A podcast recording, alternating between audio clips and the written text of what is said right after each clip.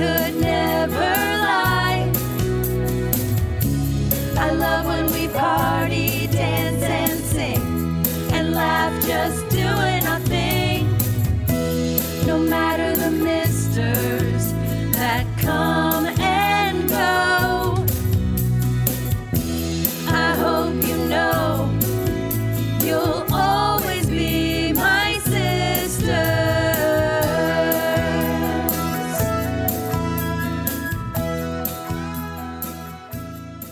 In Guess Who's Coming to the Wedding, we are introduced to one of my favorite characters, Stanley Stan Zbornak. Dorothy's philandering ex husband, Stan, who from this episode on will introduce himself with his trademark, Hi, it's me, Stan, and have a varying degree of facial and head hair, both natural and otherwise. The story in this episode surrounds Dorothy's daughter, Kate, and her upcoming nuptials. As we're still in the earliest episodes, there's not a lot going on, but there certainly are a lot of weddings. We're running two for two now. And this episode really was more so about backstory development. Dorothy is still a bit in mod mode. She's anxious about the arrival of her daughter, which presents itself as her taking a swing at every burn, joke, and reaction possible. Nevertheless, she is elated when her daughter Kate calls to inform her that she is coming to bring her new boyfriend to Miami to meet her. Dorothy takes the meeting as a sign that Kate and this new boyfriend are getting quite serious. Dorothy's elation is only heightened by the fact that the boyfriend is a doctor. At first, it's to no surprise Blanche that is smitten by the idea of Dorothy's daughter dating a doctor. And she goes on to talk about what kind of money he must be making and such a stable and prestigious career. Dorothy plays it cool by saying that she just wants Kate to be happy. Until she says how she would scream from the mountaintops that her son in law is a doctor. This isn't so much an oh boy as it's maybe funny or sad to see a character that is so strong willed and independent and feminist as Dorothy get literally giddy at the idea of her daughter being kind of kept by a doctor. The whole setup is still giving pretty heavy sitcom vibes, but it is understandable. We're only two episodes in, so we'll go easy. To get an idea as to why Blanche was so excited, an average salary for a physician in 1985 was 130,000 or just over 314,000 in today's money. So yeah, that is pretty exciting, but it does seem that just like how minimum wage hasn't moved much, doctors' salaries haven't changed much either as they're now taking home an average of only 215,000 a year. Once Kate arrives, Dorothy's excitement can no longer be contained as she greets her at the door and shows Kate off to the girls. Dennis, the boyfriend, or your doctor, as Dorothy refers to him, is at a seminar and will be joining later. But before he does, Kate shares the big news that she and Dennis are, after six months of dating, six months. I mean, it's no two weeks from the first episode with Blanche, but damn, ladies, do you even know anything about this guy? Does he travel well? What will the holidays look like? What if he eats weird or gets super cranky in the summer heat? You've got to go through at least a year cycle before committing to somebody. But that's just my two cents. Anyway, Kate breaks the news that they're going to elope in the Bahamas in two days. Everyone is thrilled. Dorothy then collapses on the couch in excitement, but not because her daughter has found love or is so happy or wants to be with such a wonderful man. No, she clutches her own hands to say, I'm so happy. My daughter is marrying a doctor. It's then that it hits her that they are getting married in the Bahamas, which, when I was little and watching the show, I thought that sounded so exotic and distant, when in reality, Miami to Bahamas is not only just a $50 plane ticket, but there's even a two and a half hour ferry you can take to get you there. Dorothy is saddened by the news as she says she has always dreamed of giving Kate away after she got her overbite fixed, which, as someone who used to have a 9 millimeter overbite and had a party trick of eating french fries without opening my mouth, I am equally offended by and relate to that sentiment. My mom probably secretly does too. Kate justifies the elopement by saying it's because of Dorothy and Stan's inability to get along. But Dorothy won't have it. She demands that they get married there in Miami. Rose and Blanche join in the coercion with offers to help. In that same second of the idea being thrown out, Kate is like, Yeah, I actually do want a big white dress and my dad to walk me down the aisle. It's the mention of Stan and his presence throughout the episode that really shows Dorothy's sitcom over the top reactions. Even when Kate mentions him, she's like, nah, who needs their dad at their own wedding? When Kate calls Stan and Dorothy has to speak to him, we get our first plot whoopsie of the episode. When on the phone to Stan, Dorothy states that they haven't spoken in two years and that they were married for 38 years, meaning 1985 would have been their 40th anniversary. However, in season 3, episode 17, Uncle Angelo fakes being a priest and they have to fake still being married, and they're reminded that it's their 40th anniversary. But according to this timeline, that would have made it their 43rd.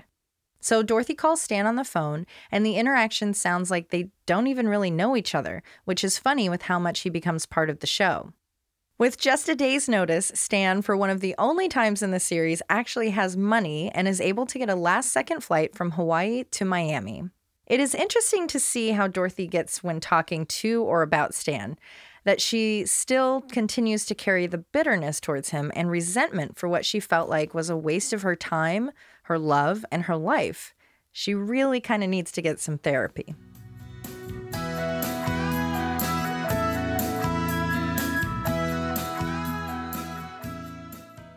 We then cut to the girls making hideous pastel satchels for the rice at the ceremony. Maybe it's just me, but if you only have about 30 or so hours to pull a wedding together, maybe hand tied satchels of rice shouldn't be the first thing to consume your time.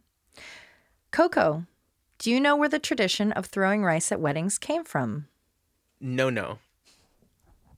Well, to quote Dorothy, it's not because tomatoes leave stains. According to RobertCenter.com, tossing rice at the end of the ceremony was meant to symbolize rain, which is said to be a sign of prosperity, fertility, and good fortune. More recently, wedding meddlers have cautioned against throwing rice because it was rumored to harm unsuspecting birds, who then swoop down and eat it once the crowd has left. That fact has actually been proven false. While grains present no imminent danger to birds, it is now more common to see different items for the send off, such as bubbles or sparklers. That's a fun fact. Yep. For the wedding, and speaking of cheese balls, Rose made 48 of them for the reception, but Sophia proceeds to eat about half of them, which makes me sick just thinking about it. Kate and Dennis arrive, and Dorothy is smitten with how handsome he is before going on about her continued bitterness towards Stan. Sophia surprisingly goes by the average title of grandmother as opposed to the Italian nonna, since she is from Sicily. Dennis is diminished to just being a handsome doctor, but then the news is broken. Dorothy's face looks like she's been told someone died when Kate shares that Dennis is a podiatrist, a mere foot doctor. The girls go on to talk to him about being a podiatrist before Sophia asks him what he makes, which, with four years of grad school and taking home essentially the same income of a general physician, it is kind of odd that they would kind of take issue with it, like he wasn't a real doctor. Dennis is sweet about his love for Kate, and Dorothy is visibly relieved to see that her daughter will be taken care of. The next day, Less than 48 hours after bringing up the idea of having a wedding at the house, there are multiple gaudy bouquets hanging around, pastel pink party streamers strewn about, looking like my fourth birthday, and Dorothy is rocking a very pink frock.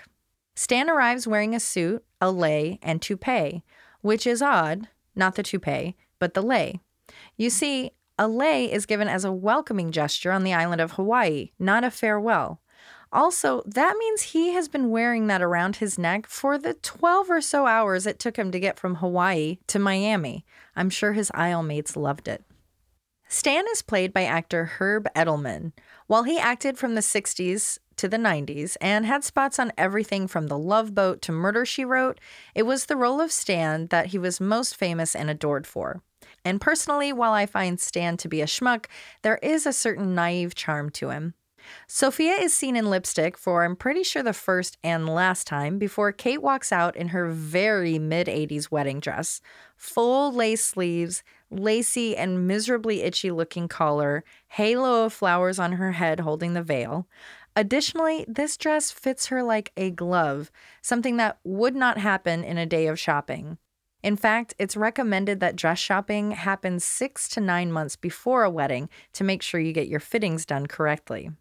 This thing literally looked like uh that dress in Dracula, the red one where she's got it going up her neck. I was I was imagining like from Beetlejuice. Is it yeah, like that? same. Yeah, yeah. Totally. Gross. When Stan takes a moment to sing Dorothy's praises, she responds with an awkward and unbecoming growl and literal bark. Like, uh, by then, you're just kind of, okay, we get it. She hates him. As Dorothy continues growling, Sophia, Kate, and Stan head out. Sophia once more mentioning that her stroke removed all memories of Stan, which we know isn't true and can at this point take it as a joke since she will recount basically everything he ever did to Dorothy in later episodes.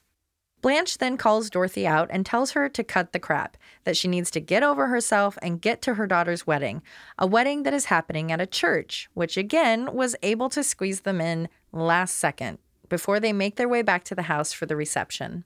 White privilege. Miami privilege, apparently. No one needs, no one's getting married. 80s Miami, they're too busy vicing. Coking, Oh, yeah. cruising, boozing, sometimes losing.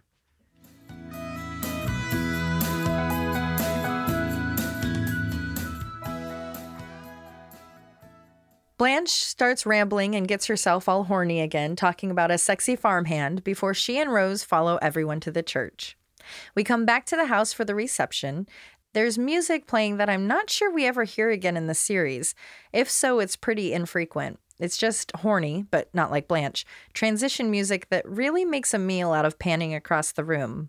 As we make our way from the hideous cake topper, we see even more pastel colors and unflattering outfits before getting back to Dorothy and Kate talking to Dennis. An almost oh boy, but really just a slight cringe comes when Dorothy is talking about Kate having played Abraham Lincoln in her school play, and that when she freed the second grade, there wasn't a dry eye in the house. The almost oh boy coming from the comparison of freeing people that were enslaved to reenacting it with a second grade class.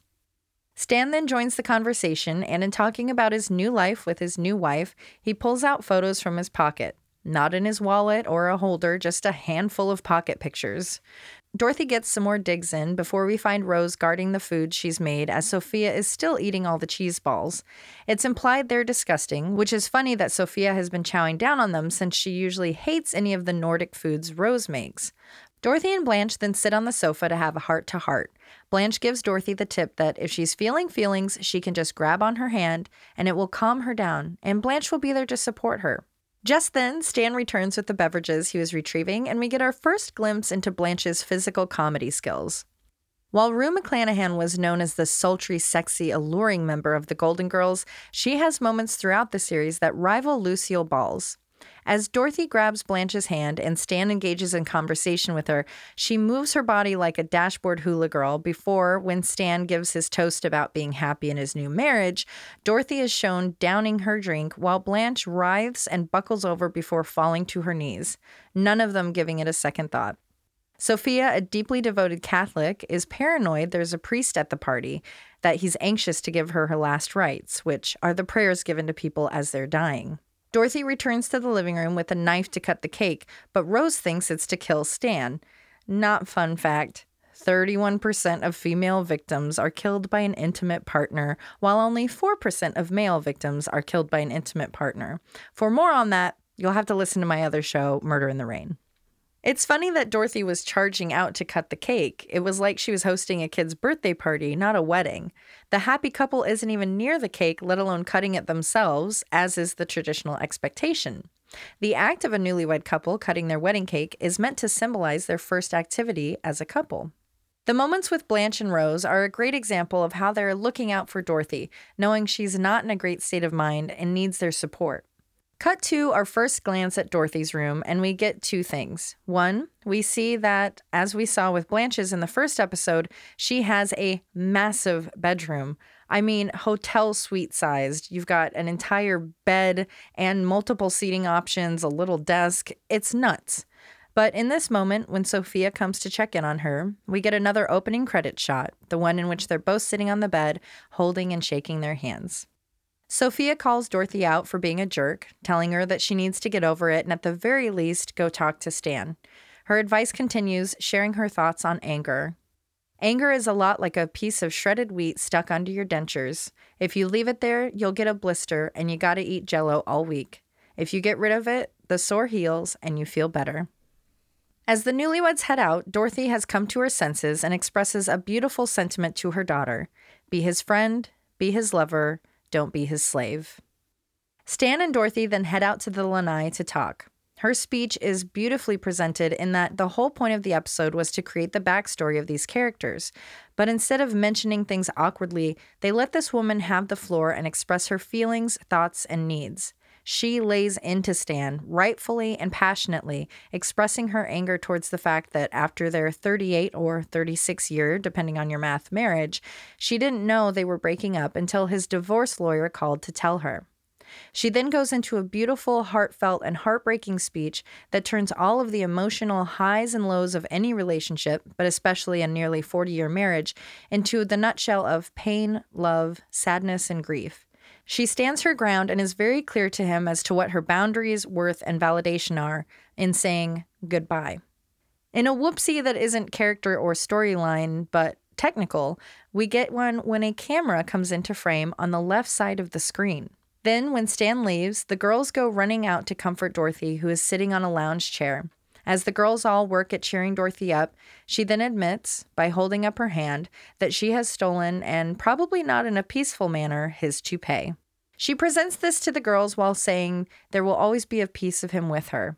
And she's not wrong. Coco actually informed me of a podcast he had listened to recently wherein they claimed that when a person has intercourse with a male, they retain some of the DNA forever, meaning you carry pieces of every sexual partner you've had. As I looked into this, I discovered that isn't correct, but it isn't totally incorrect. Out. I'm outraged. I'm sorry to call you out like this. Fun fact 63% of female brains have male DNA but it's not from sexual partners. Rather, it's most likely from pregnancy. The numbers are unknown, but a large percentage of pregnancies end in miscarriages, many of which occur without the mother even knowing she was pregnant, hence the unknown percentage. So, from miscarriages or pregnancy, the woman carries a tiny bit of their male baby's DNA with them forever.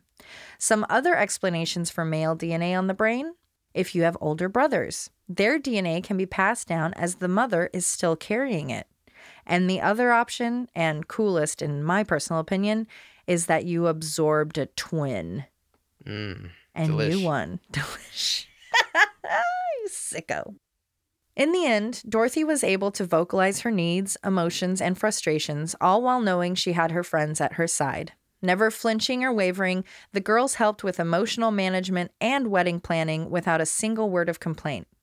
For being only the second episode of the series, it not only provides a lot of backstory, but shows us just how resilient and flexible the girls' relationships can and will be. Until next time, thank you for being a friend.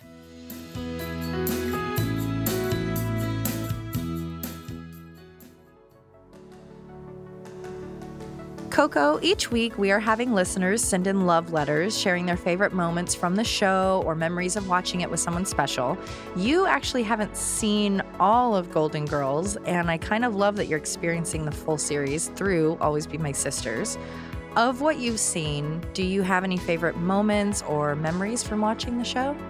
I remember watching the show uh, with my grandma a lot, sitting on my grandma's bed on her floral comforter in her perfectly, perfectly neat old lady room, and watching uh, Golden Girls, Empty Nest, Unsolved Mysteries, Rescue 911, Matlock, Murder She Wrote. So many shows um, that are just, yeah, a real nice warm memory. So I don't have like specific Golden Girls memories, only that I remember watching them with her. It's a great nostalgia show and it's a great feeling show. There's something great that just, oh, it's just such a warm show. It's golden, baby. It glows.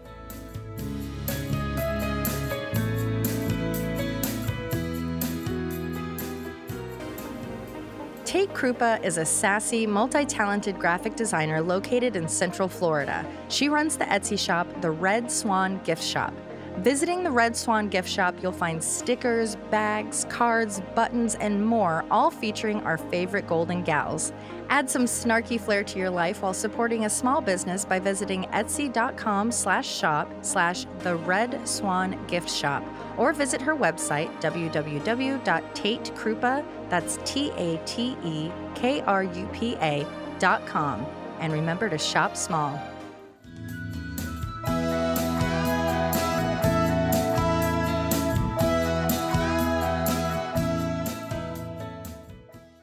Oh, excuse me, are those finger jellies? Stan, for one of the only times in the series, has the money to get a last second flight from Hi- Miami? That's Hawaii and Miami together.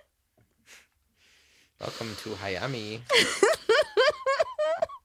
and he can get a last minute flight from how. Oh my God.